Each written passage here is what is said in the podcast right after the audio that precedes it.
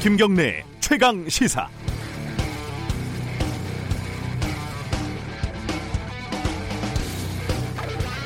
어제 삼성 이재용 부회장이 대국민 사과를 했습니다. 이걸 보고 삼성이 사과한 게 아니라 삼성이 애플한 것이다.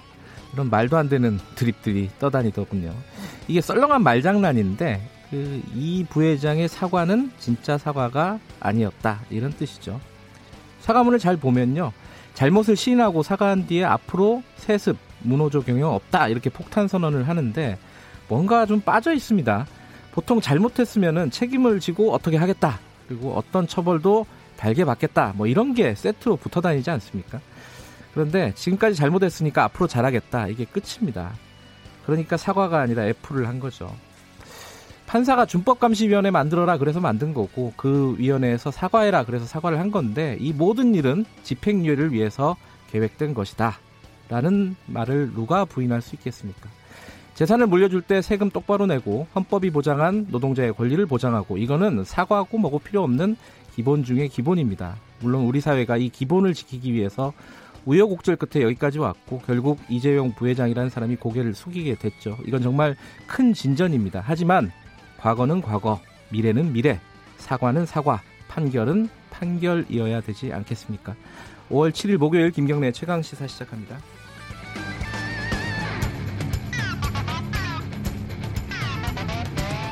예, 김경래 최강 시사는 유튜브 라이브 열려 있습니다. 실시간 방송 보실 수 있고요. 문자 참여 기다립니다. 샵 9730으로 보내주시면 됩니다. 짧은 문자는 50원, 긴 문자는 100원이고요. 스마트폰 콩 이용하시면 무료로 참여하실 수 있습니다. 자, 오늘 1부에서는요. 더불어민주당 박주민 의원과 함께 이천 물류창고 화재로 다시 불거지고 있는 중대재해기업 처벌법 이게 국회에서 지금 잠자고 있죠. 이게 왜 안 통과가 안 되는 것인지 이 얘기를 좀 나눠보고요. 2부에서는 미래통합당 원내대표 경선 주요 쟁점 이준석 미래통합당 최고위원과 얘기 나눠봅니다. 그리고 아까 제가 오프닝에서 말씀드린 삼성 이재용 부회장의 대국민 사과 어, 삼성 노조, 삼성전자에 노조가 있습니다, 지금. 그 노조에서는 어떻게 들었는지 노조 위원장으로부터 직접 들어보겠습니다.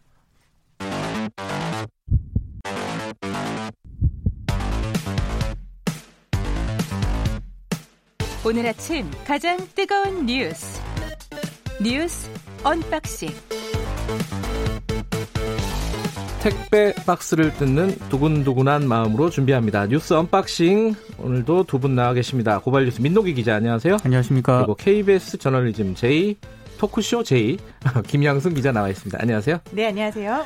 삼성 얘기부터 해보죠. 그 이재용 부회장 사과 어떤 내용인지 간단하게 좀 정리해 볼까요? 김양순 기자가 정리를 좀 해주시죠. 네, 이 편법과 불법을 오갔더니 경영권 승계 그리고 노조 탄압 논란 지금 현재 임직원 20여 명이 재판을 받고 있어요. 네. 그래서 이 부회장이 여기에 대해서 세트로 묶어가지고 3종 세트의 사과를 했습니다. 그래요? 첫 번째 경영권을 자녀에게 물려주지 않겠다라는 네. 게 이제 파격 선언이라고 보도가 됐고요. 네. 두 번째 노조 관련해서 노동 3권을 확실하게 보장하겠다. 노조와의 상생을 위해서 노력하겠다라고 음. 밝혔어요. 그리고 세 번째는 이제 사실 삼성은 돈 버는 기업이잖아요. 네. 대외 경제 환경이 어렵지만 기업 가치를 높이는 일에만 앞으로는 주력하겠다 이렇게 밝혔습니다. 지금까지는 그렇게 안 했다는 뜻으로. 그, 어, 아까 제가 잠깐 말씀드린 건데, 오프닝에서. 근데 이게, 지, 지금까지 벌어진 일에 대해서 책임을 어떻게 지겠다, 요런 얘기는 없죠? 잘? 안 그러니까 보이죠? 구체적인 책임 인정은 없었고요. 네.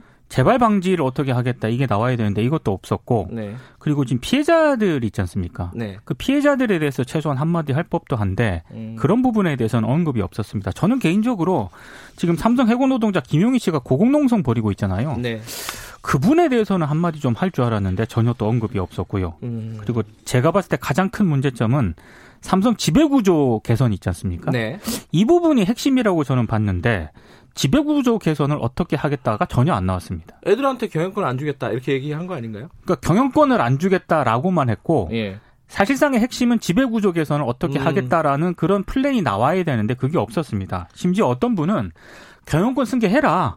다만 세금 제대로 내고 어. 그동안 제기됐던 뭐 불법, 위법, 음. 탈법 이런 의혹들 말끔하게 좀 해소하는 게 더 낫다. 음. 이렇게 얘기하시는 분들도 있었거든요. 경영권을 주고 말고는 뭐, 뭐 가능하면 줄 수도 있는 거죠. 그렇죠. 그렇죠. 그렇죠. 네. 네. 이거는 이제 지배구조의 문제는 얼마나 지분을 갖고 있느냐의 문제잖아요. 네. 실제로 지금 이재용 부회장도 삼성전자의 지분을 다 갖고 있지 않아요. 네. 그래서 이거를 승계를 받으려면 아버지로부터 이제 주식을 승계 받고 여기에 대해서 한 11조에서 12조 정도 세금을 내야 됩니다. 네. 그렇기 때문에 아직 경영권 승계 작업이 끝난 게 아니기 때문에 오늘 그러니까 어제 사과에 있어서 오늘 우리가 반성이 없다라고 이야기를 하는 부분은 네. 사실 이게 재판을 받고 있는 게 혐의가 여러 가지잖아요. 그렇죠. 뭐예요? 예, 박전 대통령에게 뇌물을 준 혐의를 받고 있는 이른바 국정농단 사건을 파기환송심 이게 대법원에서 파기 그렇죠, 파기환송한 거고 뇌물 네. 액수가 더 늘어났기 때문에 예. 두 번째는 이 승계 문제가 맞물려 있는 삼바 삼성 바이오로직스 분식회계 사건. 이건 수사 중이고요. 네, 수사 중이고요. 예. 세 번째는 이제 프로포폴에 대한 불법 투약 의혹 이것은 뉴스타파에서 열심히 추적하셨잖아요. 근데 이건 수사 중인데 뭘 어떻게 하고 있는지가 전혀 나오고 있지 않습니다. 네 그리고 음. 여기 하나 더해서 예. 이제 임직원 20여 명이 재판을 받고 있는 삼성전자 서비스 노조의 와해 사건 이렇게 네 가지가 엮여 있는데 많네요. 많아요. 네. 네. 여기에 대해서 구체적인 내용이 나오면은 큰일이 납니다. 음. 왜냐면은 법리적으로 구체적으로 제가 인정을 하는 거잖아요. 그쵸. 본인이. 네. 그래서 심지어 어제 사과를 하겠다라고 12시쯤에 이제 삼성 홍보실에서 기자단에게 알려줬어요. 네. 그랬더니 이제 기사들이 나옵니다. 특히 경제지 이런 데서는 기사를 미리 써놨던 모양이에요. 네. 한국경제에서 기사가 나왔는데 내용이 뭐냐면은 어, 사과의 핵심은 법리적으로 건드릴 만한 구체적인 내용 없이 진정성을 담는 것이다. 음. 라고 이렇게 가이드라인을 딱 제시를 합니다. 구체적인 반성과 사과가 들어가면은 이건 법적인 책임을 물어야 돼. 조심해. 음. 라는 가이드라인이었던 거죠. 얼마나 고민 고민을 해서 그 사과문을 썼겠습니까? 그렇죠. 이게 이제 사실 재판 때문에 쓴 거라고 아, 사과를 한 거라고 볼 수밖에 없지 않겠습니까 지금 현재? 아 그렇죠. 네. 지금 파기완송된 서울고법재판부가 주문을 해서 지금 이렇게 삼성 측이 준비를 한 거고요. 네. 특히 이제 그 삼성 준법 감시위원회가 지난 2월 만들어졌잖아요. 네. 거기서 계속 이, 이재용 부회장에게 그 경영권 승계 의혹과 관련해서 대국민 사과를 해라. 네. 모노조 경영 방치 철회해라. 네. 그다음에 시민사회와 신뢰 회복 이거 내용 등을 계속 주문을 했거든요. 그대로 지금 사과문이 요 기조대로 나왔다고 보면 될 것 같습니다. 지금 파기환송을 해서 아까 김양순 기자 얘기했듯이 뇌물액수가 올라갔어요. 그렇죠. 그래서 형량은 늘 수밖에 없습니다. 그렇습니다. 지금 2년 6개월의 집행유예가 나왔는데 그거보다 올라가겠죠. 네. 그럼 어디까지 올려야 되나? 저는 3년 나온다고 생각합니다. 3년에 집행유예 5년 나온다. 네, 양형이 아니죠. 네. 양형에서 중요한 네. 게 얼마나 몇 년을 받느냐가 아니라 집행유예가 그렇죠. 중요한 겁니다. 3년에 집행유예 5년 이게 3, 5 법칙 아닙니까? 그렇죠. 그 법칙을 따라가지 않을까. 재판부에서 하라는 대로 다 했는데 재판부가 이걸 또 무시할 수 없을 거예요. 그렇습니다. 예. 참이 이 부분은 나중에 저희가 어 김기식 위원장하고 어, 얘기 나눠보는 시간 좀 가져보도록 하겠습니다. 근데 이, 이 사과 관련해 가지고 그 언론들의 보도는 어땠습니까? 네. 제가 아침에 신문을 예. 딱 봤는데 아 조금 좀, 좀 심한 것 같습니다. 어, 왜, 어떤 그러니까 한겨레하고 경향신문 정도를 제외하고는요. 네. 그 이재용 부회장 결단을 강조하는 그런 기사를 많이 실었더라고요. 네. 그러니까 불법 승계 책임 빠진 이재용의 반성문 이게 이제 한겨레 기사 제목인데 다른 신문을 보니까요. 이재용의 발언, 결단 음. 굉장히 강조했습니다. 조선일보가 이재용 참모들 반대에도 준법 감시비 4대 요구 다 받아들였다. 아, 이게 전형적인 건데 네. 이게 밑에서는 막았는데 위에서 결단을 했다. 그렇죠. 이재용 네. 부회장의 결단. 도, 동아일보도요. 음. 이재용 내부 만류에도 자녀 승계 불가 결단. 네. 세계일보도 이재용 10분간 세 차례 고개 숙여 진정성 담으려 직접 회견 자청. 그러니까 대부분 이런 식인데 음. 삼성과 특수관계인 중앙일보 있지 않습니까? 네. 중앙일보가 오히려 좀 차분하게 보도를 했을 정도로 다른 신문들은 굉장히 삼성 쪽에서 좀 이 문제를 좀 바라봤던 것 같습니다. 네, 근데 실제로 이게 사람들이 신문을 아침에 보진 않잖아요. 그렇죠. 어제 음. 사과를 하고 나서 포털에 기사를 어떻게 송고를 했느냐가 네. 중요한데 대부분 이제 말씀 들으신 것처럼 파격, 깜짝 그래서 자녀에게 물려주지 않겠다 해서 제가 봤을 때 미국에서 보면 깜짝 놀랐을 것 같아요. 아니 그럼 원래 자녀에게 다 물려주는 거였어? 라고 미국에서 아. 보면 깜짝 놀랐을 그럴 제목이었는데 예. 심지어 이제 대부분의 매체들에서는 이재용 이례적으로 직접 사과 문서 이런 음. 부제를 달았어요. 음. 아 그럼 저는 사과문은 원래 남이 써주는 거였구나. 음. 이게 참 직접 쓰는 게 이례적인 일이었구나라는. 그 김양수 기자도 보면 삐딱해요. 아, 제가 좀 삐딱합니다. 네. 네. 그래서 제가 제의를 하고 있는 것 같아요.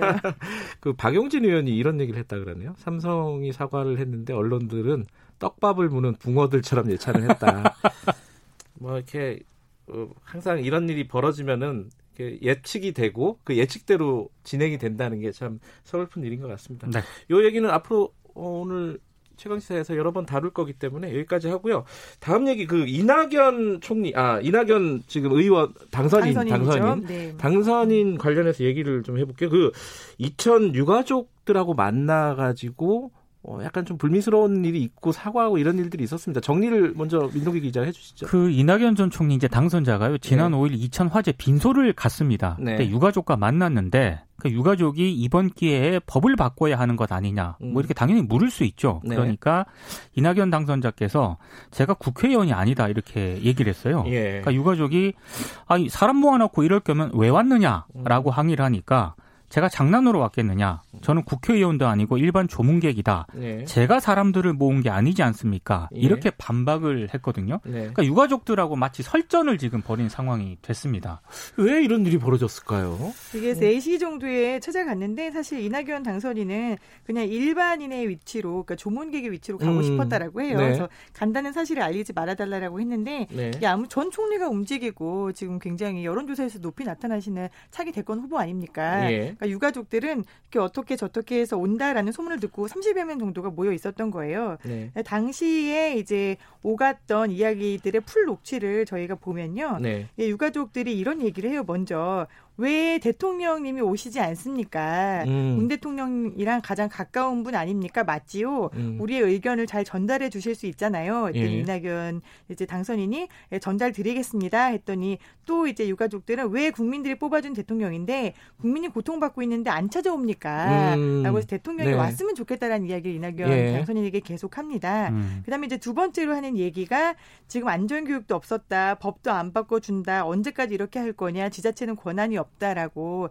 이야기를 하는 거죠. 음. 이낙연 이제 당선인이 5월 30일에 임기가 시작하고 제가 지금 국회의원은 아닙니다라고 음. 하면서 짜증을 좀 냅니다. 음. 근데 이게 유가족들이 하시는 말씀들이 사실 가족을 잃고 지금 며칠 동안 한 데서 잠을 주무시고 계세요. 네. 이성적이다라고 볼 수는 없는 그, 상황인 그렇죠. 거죠, 네, 네 당연히. 네, 네. 그래서 이렇게 굉장히 어떻게 보면은 때를 썼다라고 당시 상황에서는 받아들일 수 있는 건데 유가족들에게 화가 나서는 안 됐었다라고 음. 이낙연 총리도 후회를 합니다. 네. 당선인도 정말 부끄러웠고 내가 수양이 부족했다. 네. 유가족의 슬픔과 분노를 아프도록 이해를 해야 되는데 그 마음에 저의 얕은 생각이 다다를 수 없다는 건 자명하다. 당연하죠. 그 사람이 본인이 아니고서야 그 마음을 어떻게 알겠습니까? 네. 그래서 이낙연 당선인이 진심으로 사과를 어제 했습니다. 그 이낙연 어, 당선인 그 모습을 저도 보면서 이게 사실 이제 공감 능력인데 네. 아 그게 좀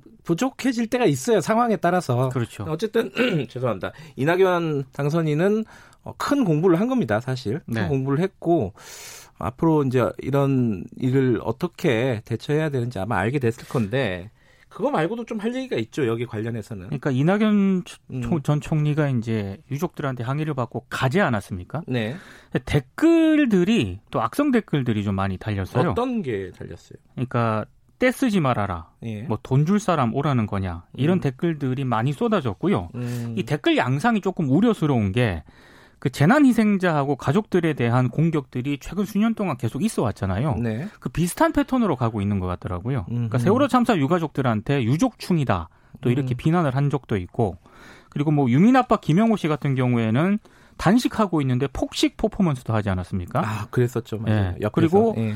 최근에 그 스쿨존 의 교통사고와 관련해서 고 김민식 군의 부모에 대해서도 네. 악, 민식이법 관련해서 악성 댓글 막 달렸거든요. 네. 이번에도 좀 비슷한 패턴으로 가고 있는 것 같아서 조금 우려스러운 대목은 있습니다. 네. 근데 세월호 유가족들에게도 그랬고 항상 이게 유가족의 입장이 되어보지 않으면 사실 알 수 없는 감정들이잖아요. 네. 그런데 이런 부분에 대해서 뭐 때를 쓴다느니 뭐 역지사지를 하지 않고 무슨 유족충이라느니 이렇게 막말을 하고 비하를 하고 하는 일은 네. 그 입장으로 내가 만약에 된다면 어떻게 될지 한 음. 번만이라도 좀 생각을 해보면 좋겠다라는 음. 생각이 들어요.